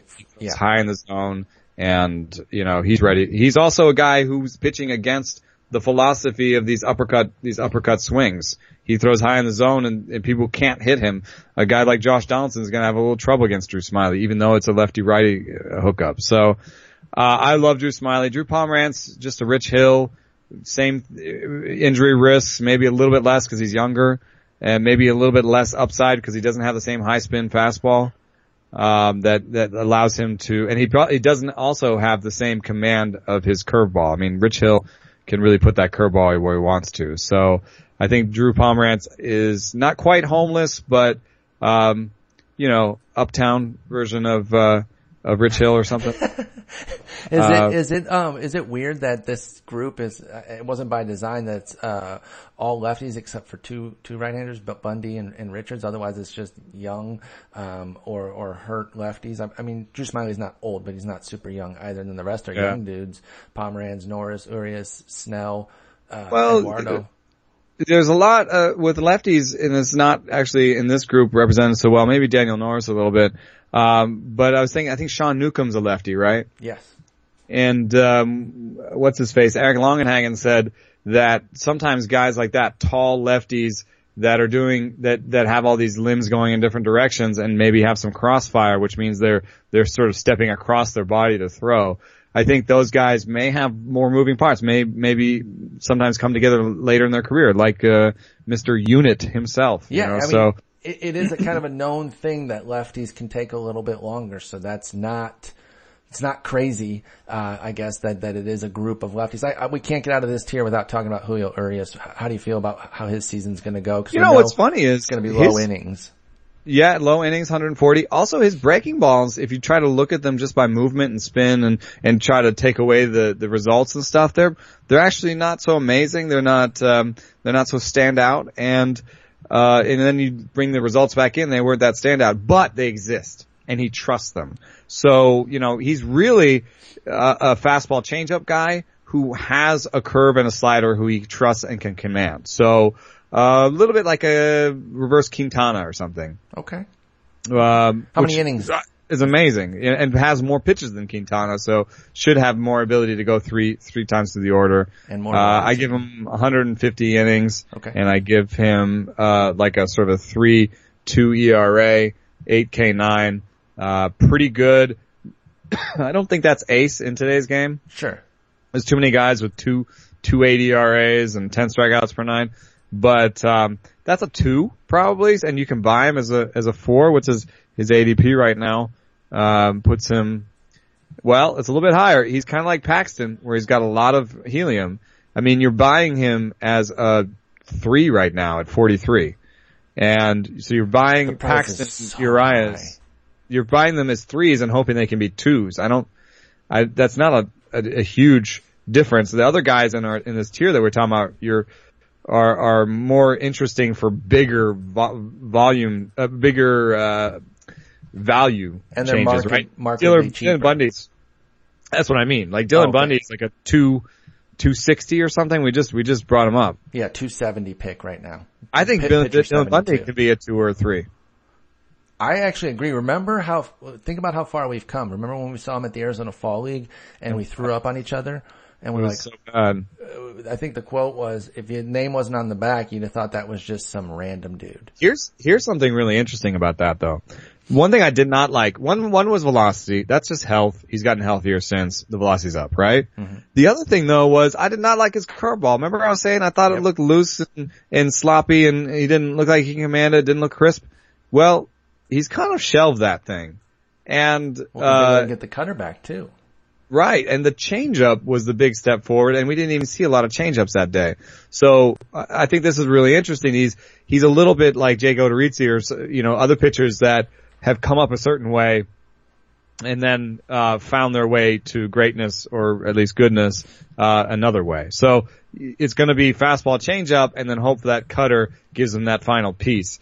If he's, I think that I think what I think the meat of what's going to happen to Dylan Bundy is he'll turn into Kevin Gausman, fastball changeup, um, you know, three eight ERA, uh, you know, 150 innings. That's I think the most likely situation. But you bring that cutter in. The cutter was his was his bread and butter. Ooh, I rhymed. and uh, you you bring in that cutter. That's probably better than Kevin Gausman's curve, who he's been t- fiddling with forever. Um, so just to compare those two guys next to each other, there is a chance that Bundy leapfrogs. So I, I like Bundy a lot, especially at that price. Oh my god, I love him at that price. Daniel Norris, I love him at that price. Um, uh, do yeah, I have to pick with them or uh, no? No, no. Yes, just just wanted to touch on t- talk about a few of them. We we two eighty three for Norris, two seventy one for Bundy. You could go back to back on those guys, and that would be an amazing four five. I would I would kiss your pitching staff. It could be a five six too, depending yeah. on where you are with, with your staff at that point. So I really like I like this group a lot. Um, now counter that to the late safety. Uh, these boring veterans that, you know, you're not going to get any oohs and ahs when you take these guys. But there's some solid com- components here, and I'm curious on, on a couple that you like. Out of J Happ, Marco Estrada, Francisco Liriano, that, that's, uh, Liriano, that's three fifths of the Toronto rotation. Liriano, different player. Uh, Matt yeah. Shoemaker, Jeff Samardzija, Ian Kennedy, Lance Lynn, Gio Gonzalez, Ervin Santana, Ivan Nova, Hisashi Iwakuma, Wei Yin Chen, and then Colin Colin McFires or uh, Mike Hugh because they're the same pitcher, Colin McHugh and Mike Fiers. But so I, I kind of bunched them together. But you know, those older guys that are that have had spurts of greatness, they're not amazing. No one cares when you pick them, but they're pretty solid pitchers. Uh, any of them that you would actually eye and, and, and target to balance out your Bundy and uh, Norris picks? Normally, in a, like a 12 team league, I think I might just pass on all of them except for Matt Shoemaker. Uh, Matt Shoemaker, maybe Lance Lynn, but Matt Shoemaker has the strikeout minus walk rates with that splitter at at uh, 40 50 percent like he did he could be a really good pitcher so and he mm. you know good home park good defense like really great defense behind him actually so i think that uh, he's got a lot of things going for him that almost kind of elevate him almost out of this tier like I kind of Shoemaker is the name that I gravitate towards in general, I'd probably pass on almost all of these guys in a 12 teamer because they just don't offer a lot of upside. They offer a lot of downside, injury risk, age, just not, you know, either you're going to, you're, you're getting regression possibilities from Happ and Estrada. I know that they, they do things that, that mean that they might not regress as much as the projections say they will, but at the same time, it's more likely that they're going to be worse going forward. I mean, this is uh, given their age and given their strikeout rates and stuff like that. So, uh, I just, you know, 12 team team, but the deeper your, your league gets, the more these guys become sort of vital because these guys allow you in a deep league to take the shots on the other guys, you know? Exactly. You have to have some balance and you have and to I have innings. I mean, you, sometimes they're like you, uh, they're innings minimums, like in LABR, you, or in tout, you have to get to a thousand innings. And so you can't just take a bunch of relievers and then take a bunch of shots on, on injury risk guys. So, um, you know, if we're talking about quantity innings, the guys that sort of leap off the page for me, other than Shoemaker, are Samardzija, uh, Chen maybe. I don't know. I don't love this tier. Lynn, I would You're like if he guy. was. Yeah, Lynn, I'd like if if he'll if he'll uh, if he was healthy. Like if if it was like, oh, I, I can get 200 is. innings from Lamb. Yeah, but can you get 200 innings from him the first year back? Maybe. I mean, he is far removed from his Tommy John. His was in November of 15. It's a full, full year plus, yeah. So yeah, he's got, you know, he's got, and maybe it's not 200, but if it's a buck 80 as late as Lance Lynn is going, he's been making all of his thresholds in spring training. I'm actually kind of back in on Lance Lynn, especially because he is so dirt cheap um, you know, decent enough numbers, 14 innings. Again, the volume is, is important to me. There are only seven strikeouts, two walks, but I, I just wanted to see him out there pitching and we haven't gotten any negative reports on the stuff. It's, it's been positive each step of the way with Lynn. So I like him and I really like Francisco Liriano too. And I know he's going to be in Toronto, but I think he's going to have a really strong season and he is just off the board. Like people are not paying any attention to him. And I think part of it is that he's in Toronto paired with last year's rough season, but he got back on track with Toronto last year. He's, he's back with Russell Martin. I think he's going to have a solid season with them. And he's pitcher 83, pick 306. That's free. That's basically free. Yeah. And it's a big, a big framer with a guy who's had really you know, big problems with his command, I think that's, that's not a bad pick right there. With somebody, yeah, and with somebody he's comfortable with, knowing how to how to already frame Francisco Liriano. Mm-hmm. So I, I, like him. We, are not going crazy on this tier. We'll get a stabilizer or two depending on the depth of league, uh, but don't sleep on these guys, especially if you are. Uh, obsessed with the with the McCullers and Rodons and Pax, Paxtons and Gausmans of the world, as we are, you do need, I think, at least one of those at the back end to kind of balance things out. But we're going to close in the uh, in probably the most exciting category for a lot of people that play because a lot of our listeners play deeper leagues and so they want to know those lottery ticket types, those guys that are super deep, but that might be ready to really take a major step forward. If you draft these guys, um, and they, they stud out for you, they're jumping 80 spots of, of potential. So, uh, long list here, so stick with me, but then we're to dive in on a bunch of them. Michael Wacha, Jose Berrios, Mike Foltynewicz. uh, Brandon Finnegan, Matt Boyd, Adam Conley, Tyler Skaggs, and then I got a bunch of uh, team pairings here. Charlie Morton, Joe Musgrove on Houston, Lucas Giolito, Reynaldo Lopez on the White Sox, Luis Severino, Chad Green on the Yankees, Alex Wood, Brock Stewart on the Dodgers, Nate Karns, Matt Strahm on the Royals, Tyler Glasnow, Chad Kuhl, Drew Hutchison on the Pirates, and finally Shelby Miller, Archie Bradley, and Patrick Corbin on the Diamondbacks. A lot to take in there, so let's just start uh, with with your favorite of the bunch here. Oh, I'm sorry you said favorite, but it's easy for me to eliminate. So okay, yeah, do that. I'm eliminating. I'm eliminating Tyler Skaggs. Uh, the command has been super bad this spring, and that's always been an issue for him. I don't know why the projections say he's going to have good command this year. I don't believe it. Uh, so he's out. Giolito Lopez, bad fastballs, out. Um, Severino is out for me. Chad Green is sort of in, but he's more of a deep league guy. So I can sort of, unless you're talking uh, AL only, I think I would I would move on from those guys. Chad Green needs to start throwing the splitter to really be a mixed league guy. Um, as much as I like Brock Stewart, I don't think there's a lot of innings there. Uh, I, and I put him on there for you. That's that's a guy that that you, yeah got me, you got me to take high spin. High spin fastball, great slider, more velocity than he had when he was getting those mediocre prospect reports. So I like all that, but um, I'm not sure if the innings are there. There's too many guys there, McCarthy and, you know, all those, they just have so many guys at the back end. So, uh, those are kind of ones that I'll eliminate a little bit. Um, Jose Berrios, I'm going to write about for tomorrow. So I would just say read what I'm going to write tomorrow. Okay. He is a league leader in velocity and, and movement. So if you, if you want a guy who's gonna, could be the next, next Carlos Martinez, you know, the guy who's, you know, That's two or three years behind. Comparison. He's gonna. He has he's great velocity on his. Yeah, bad commands, similar issues. You know, he's just starting out. But uh, and I've said this but, before. He had the disastrous 58 innings in the majors, but I like that he was still dominant in the minors. So it wasn't just a washed out season entirely. It was struggling in the major leagues and that's, that's okay at 22 years old. It's not what we wanted. In fact, it's completely the opposite. He had an 802 ERA for crying out loud. He destroyed you for 58 innings if you, if you absorbed all of them. But Jose Berrios was still down in the minors getting things done and he just wasn't ready. He was tipping pitches, had mechanical issues. I think he takes a step forward this year and actually uh, delivers some fantasy value. Yeah, and then the other two, I guess, to go back to being out on, Boyd and Conley are very interesting. I'm in on them in deep leagues because I think that they can put up a lot of innings and be good. I just don't think that I see any more greatness beyond. We've seen a lot more of Conley, and I don't know if the secondary pitches are out pitches. Okay. I don't see like a pitch where I'm like, yes, Matt Boyd's curveball is not an out pitch for me. I'm not sure that the slider is. I think he, I think they're actually, they're both lefties both have a little bit more velocity than people know and are better than people think.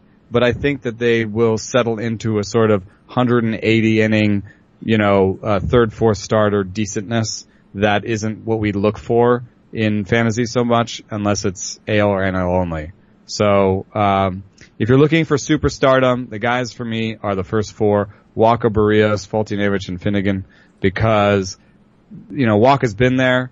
Berrios has the movement. Foltynewicz has the velocity, and Finnegan with the changeup has three pitches and good velocity for a lefty. So uh, those are my four lottery tickets that I will pick out of this group. It was it was uh, Folty, Berrios, Finnegan, and who else? Wacha, just because oh, yeah. he's been there. I, I love Wacha. There, and done that, that. it's crazy that you said those are the top four listed. And I didn't list them exactly in, in talent order because I put all those pairings later because they were pairings. But in terms of the single listed guys, they were kind of in an order for me. And I had Wacha, Berrios, uh, Foltynewicz, and Finnegan, and those are my four favorites in that group as well. So I'm, I'm eye to eye with you there. Let's talk about some of these other pairings uh, quickly here.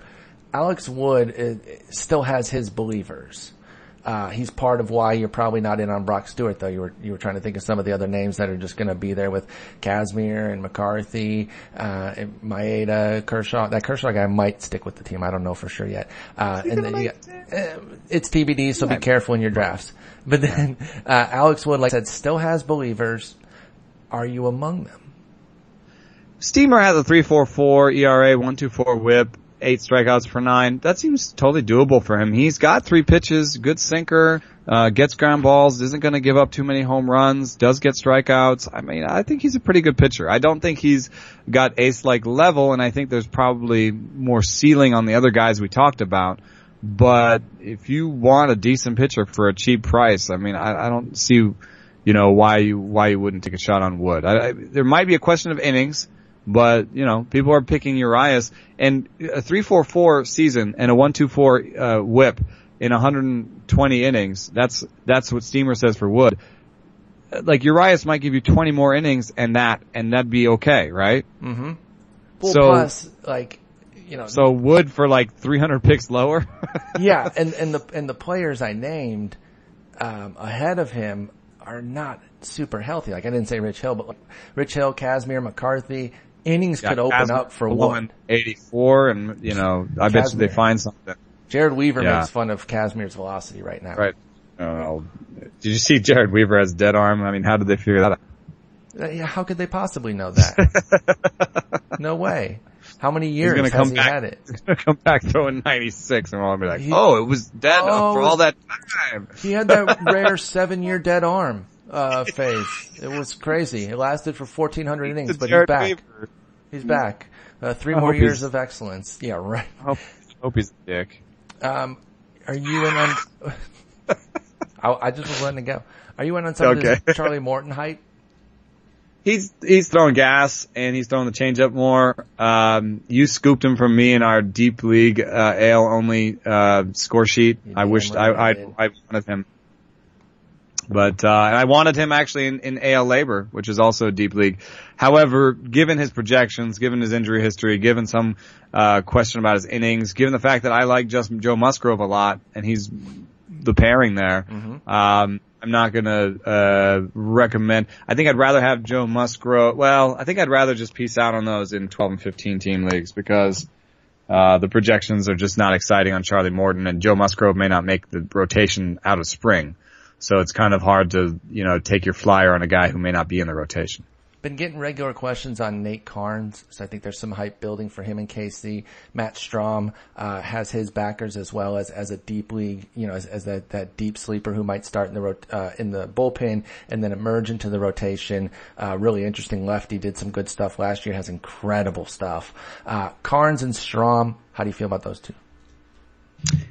Uh, you know, I think Karns might be a good uh, pick and flip. I think he might be a good guy to have for the first half of the season, maybe not later. We don't know about um, how many innings he's got in him, and he kind of seems to uh, to, to flag uh, a little bit. And then Matt Strahm might be the reverse, where he starts in the bullpen and um, you know to keep his innings down, and then we start. He goes away uh, for a couple weeks around around the All Star break and comes back as a as a starter. Especially if the team is flagging, then that makes a lot of sense, right? If the team is if the team is going great, then they may need Strahm in the bullpen. We've talked about this, but if the team is flagging, it makes a lot of sense to to well, put Strahm. Like Kennedy and Hammel and and Vargas. You know, oh, say yeah, Vargas does something worthwhile, and they move all three of them or two of those I think three. Barnes is like a free agent, you know, somewhat soon. So you just you say, you know, either you trade him or you know, there's a lot of ways that Strahm gets into the into the starting rotation. The only way that he doesn't is if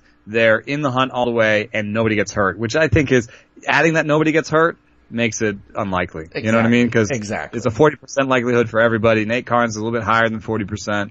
Um, so, and then Vargas, you know, those guys, Vargas may not be any good. So, You know, there's a lot of reason to buy Matt Strahm. It'll be hard to maybe protect him in 12 and 15. You know what I mean? Like you'll have to have him on your roster and he's not getting saves and he's, you know what I mean? Um, I, I, um, yeah. I think that's you have to want a deep bench or, or be NL only, but there's a lot of reason to watch him and to keep, you know, keep an eye on him. So I'd, I'd rather be, you know, if we had, if you had six bench spots, you had one bench spot for, for a, uh, a deep sleeper like that that you weren't going to play and was just on your bench, I'd take Strahm over Giolito and Lopez. You know, I, I, I, I do like that. I like Strahm, and I think he's going to yeah. be be at least uh, having major league time, whereas those other two could be in AAA Charlotte uh, doing work. And I don't think you're, I don't think any league counts those numbers. So uh, that that that won't work. Let's finish up with with the uh, Arizona trio you got Shelby Miller, who is working back from that disastrous season last year. Um, you got Archie Bradley, the big prospect who it's, you know, time's ticking. He's still young, but he hasn't really shown anything to grab hold of. And then Patrick Corbin, who had a good first bounce back from Tommy John two seasons ago. It was like an 80 inning, uh, stint and he looked a lot like the guy that had broken out in 2013. And then last year collapsed. Homers went way up, walks almost doubled uh, actually more than doubled, I think. Hits went way up and he just was brutal for 155 and two thirds, 515 ERA for Patrick Corbin. If I got you in a league deep enough to where you're even considering one of these three Diamondbacks, which is it? Miller, Bradley, or Corbin? It's Miller. Uh, if he gets his velocity back and his health back, he's done it. I don't see it in Archie Bradley's stuff. I don't see it in his pitches. And Patrick Corbin never developed that changeup. He's kind of the, you know, bad story, the, the watch out on Robbie Ray. Uh, I know Corbin never had Robbie Ray's velocity, but, you know, if, if Ray falls down that velocity, you know, it's kind of like the defensive spectrum where you just, you're, you're not going to be a shortstop the whole career. Like, like you're not going to have velocity the whole time. So if he starts, if, if Ray all of a sudden has number three starter velocity, he doesn't have a changeup. So he'll be, he'll play worse than that. So, um, you know, Corbin is still sort of a, a, a, cautionary tale for Robbie Ray backers, I think. Um, so, you know, Shelby Miller, he still has three pitches, cutter, curve, um, and, and four seam. It's, it's a proven thing. I think if he goes away from the sinker, uh, and, and just does his thing with those three pitches, he'll be fine. And, uh, the change gave him even a chance at a fourth pitch because he was throwing a split finger. So, uh, I think it, it could all come together. It may not come together in that, you know, Atlanta ace-like season, but it, it, you know, there are some seasons with the Cardinals that we would take at this point. So Certainly. Miller is definitely, I, I, I bid Miller up to six bucks in auto Ottoneu recently. I had my first auto Ottoneu draft. Uh, I couldn't go, I couldn't go to seven, but I would have bought him for four or five dollars. Um, and I ended up with Eduardo Rodriguez for four dollars. Eduardo Rodriguez never done it. He has knee issues and he has command issues and we're still waiting on him to sort of do it and we don't even know what his velocity is, you know, year to year. So, um, you know, Shelby Miller, Eduardo Rodriguez, in some cases you want to take Shelby Miller. Yeah, I, I, I think the, uh, to borrow the phrase from the, uh, Matthew Berry and Nate Ravitz, what they used to say, the hate has gone too far. I think that's apt with Shelby Miller it was a nightmare last year. There's no denying that. And the mechanical issues had him scraping his hand on the ground. That part is fixed. So now it's just a matter of showing some consistency with, with, with, a quality arsenal that we know he has. He does have 18 strikeouts in 11 innings in spring. He did get bombed out in one of his outings. So he does have a 736 ERA because of nine earned runs. Um, but it, there are going to be people who look at that and say, "Oh, he still sucks. I'm out." And I, I think you're going to be misled there and and make a bad decision. So I'm still in on Miller for sure. You know, uh, we've gone long, but it's been great, and I want to give you an opportunity. If there's anybody we haven't talked about that you would like to get a mention on, uh, feel free. In fact, I'm actually going to prompt you on one, and then you can do a free for all. When we did Cleveland episode, I think somebody commented that we didn't say anything about good old Trevor Bauer because we didn't have a drone section to talk about on the rundown. But um, where do you currently stand on Trevor Bauer vis-a-vis drafting him in fantasy baseball? Is there is there more coming, or is he just this guy, which is, you know, solid big leaguer but unspectacular fantasy leaguer? Um, I hate to harp on the command. I, I don't know how much, how many, how much of an improvement he can make in command. He's not going to become a Kyle Hendricks. So even if he gets Why better not? in command, that'd be cool with his stuff. I would oh be down God. for that. he would be amazing. I mean, He'd be a he even throws. winner. I mean, he would because he he can throw the front door sinker just like Hendricks. He has a big curveball and 94 mile an hour fastball. Like he could, if he You, had you would win command like like, three Cy Hendricks. Youngs if you could just give Yeah. him just just five years of that command with his stuff, and I get. I I'm think he'll get Youngs. better and still be like three seven five uh with a one two nine uh and eight K nine. You know, like. I was gonna say, any chance he would spike the K's though? Any chance we get a Trevor Bauer season where he can just like go Robbie Ray on us and give us the 200? he's always mucking around with another pitch. I mean, if he if he really found a great changeup, I think. Um, I think there something could happen there for sure. Stop and then if he mucking if he did do that, he could be a little bit more like a Salazar, where he has like the 10k nine and and you know the walks, and he just throws to the middle of the zone and gives up some homers, and you know there could be some of that. But um, I don't I don't really see it. I didn't. I'd like to see some things like in the end of last year. You know what I mean? I'd like to see Oh, I flashes I- of it at least. I totally and, know what you're saying with him because Trevor Bauer's just not been a guy that I, I can get excited about anymore on the fantasy landscape. I like him as a person. I think he's an interesting Twitter follower and I like the way he kind of is always thinking about the game, even though he, you know, he makes goofs sometimes and gets his finger cut up by a, by a drone, but, uh, good dude for sure. And uh, I wish him the best. I just don't know that we're going to see another big jump from Trevor Bauer, partly because of what you said about mucking around with the pitch all the time. If he could just refine and have a four that he really sticks with, maybe we would get that big strikeout season. Then I'll take a 370 ERA or 390 ERA in 190 innings if I can get 195 strikeouts, you know? It'd be, I- I'm stating the obvious, but that would make me feel a lot better. All right. Yeah. Any I want to just, any yeah, one, one name. I just sorted my ranks minus the consensus ranks to get the biggest ones. Uh, I was ahead on Robert Gsellman because I'd given him the fifth starter role. Yes, Uh, that was so he was number one. Big he was win. number one. Uh, but I still have him at 84. I don't think I'd push him much past about 70 or 75. We've talked about this in the cast before.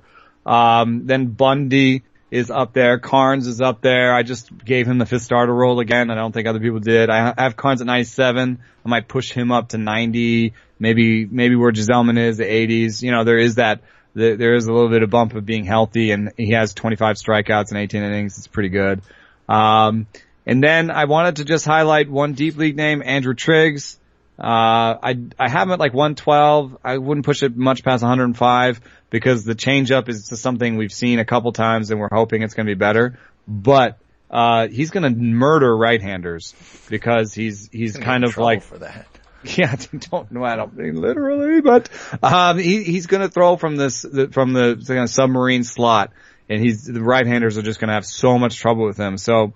You know, they're going to try and stack the, the, the lineup of lefties and it's going to be, is cutter and slider different enough and is the changeup actually there? That's going to be the big question. But I don't think, you know, there's no prospect pedigree. There's, there's no, uh, intrigue there. So I think if he's good enough to begin with, he'll be in there all year. They already lost Gray, so Hahn's in. So I think that when, when, uh, Gray comes back, I think Han can leave and Triggs could be in there all year. So you might get 160, 180 innings, even if he has bad platoon splits. You know, uh, I have him at score sheet where I can limit his exposure to left-handers. So that's amazing. That's a great way to own him as like a six or seven starter in score sheet. Yeah, that, But, that is uh, a great way to maximize what Triggs can do. But even in other, even a, even in a daily league, you could you can move them in and out. If you can do that, then you can sort of avoid some lefty teams, um, or just buy him and put him on your like. He's another guy like uh, uh, you know, just Joe Musgrove that I would buy and put on my bench and say, hey, let's see what happens. Let's And see what happens. Yep. while Uh, on my bench. yeah, not not taking every single one of their Yeah. starts. Maybe picking and choosing when they when they get a, a a cozy situation. Perhaps you know when Joe Musgrove faces Oakland, uh, it, it could be nice. If only Triggs could face his own team, that would that would be great. Um, that that's a good name. I, I like that one. I didn't really uh, prepare to to offer up one. Of my you know what I will. I still like Luke Weaver. I think he already got sent out. Uh, he you know he had a he was a long shot to make the. Uh, to make the rotation anyway. But it's not, even though we are speaking positively about a few of their guys, Lance Lynn and, and Michael Wacha, uh, we feel comfortable about them. That doesn't mean that they're necessarily going to hold up all year. It'd be great if they did. But then of course Adam Wainwright is another guy who, uh, there's some concern for. So you got three guys like that. Uh, there's probably going to be some opportunity for at least some starts. And if, and if he can make an impression, then Luke Weaver could maybe force his way up. He wasn't great results wise in a little stint at the end of the year last year, but we saw him in uh, the Arizona Fall League. Uh, I, am I'm impressed with him. Not a huge guy, uh, six two guy, uh, from the right side, but, but has, has the stuff I think to succeed. St. Louis, man, they're, they're stupid devil magic. They're, they can be annoying, but they know how to find talent. I think this is a talented arm. So I like Luke Weaver as a late, uh, same, same vein that you're talking about where have it on my bench and then see what happens, especially now because he is sent out. Uh, I asked, so it would have to be a deeper league. I asked Aaron, Eric Longenhagen, um, if there was a plus command guy who could surprise us a la Kyle Hendricks and he said Luke Weaver. That really pleases me because uh, Eric is a genius, and uh, I love listening to him on on prospects, and I love it even more when he likes a guy that I'm interested in. So that, that's, that's good to know, uh, with Weaver. Keep him on your, keep him on your watch list if you're in a 12, 10 team for sure. 15 team, depending on how big your reserve roster is, you could maybe put him on your reserve, hoping that he gets called up early. But for the most part, Luke Weaver's just a, a wait and see sort of guy, whereas most of the other guys we've talked about are going to be on a major league roster and then, uh, you can deal with it from there. So, alright, you know, anybody else? Uh, no, I think we talked. I'm like tired, and my my uh I, family's I think, home, I and I think that time. Yeah, I think it's about that time you go spend some family time, eat with them. Uh, hope people enjoy this. I'm headed out to New York on Friday for Tout Wars, so you and I will rendezvous next week. Uh, I'm going to be doing some stuff with Jason out there in New York, freezing my butt off. Apparently it's 40. That's so stupid, but uh, hopefully I survive, and you and I will talk next week. Go win a menu item. I, I, I aim to. I aim to do that. Bring it home for Fangraphs. I'll talk to you later, you know. Thanks for listening.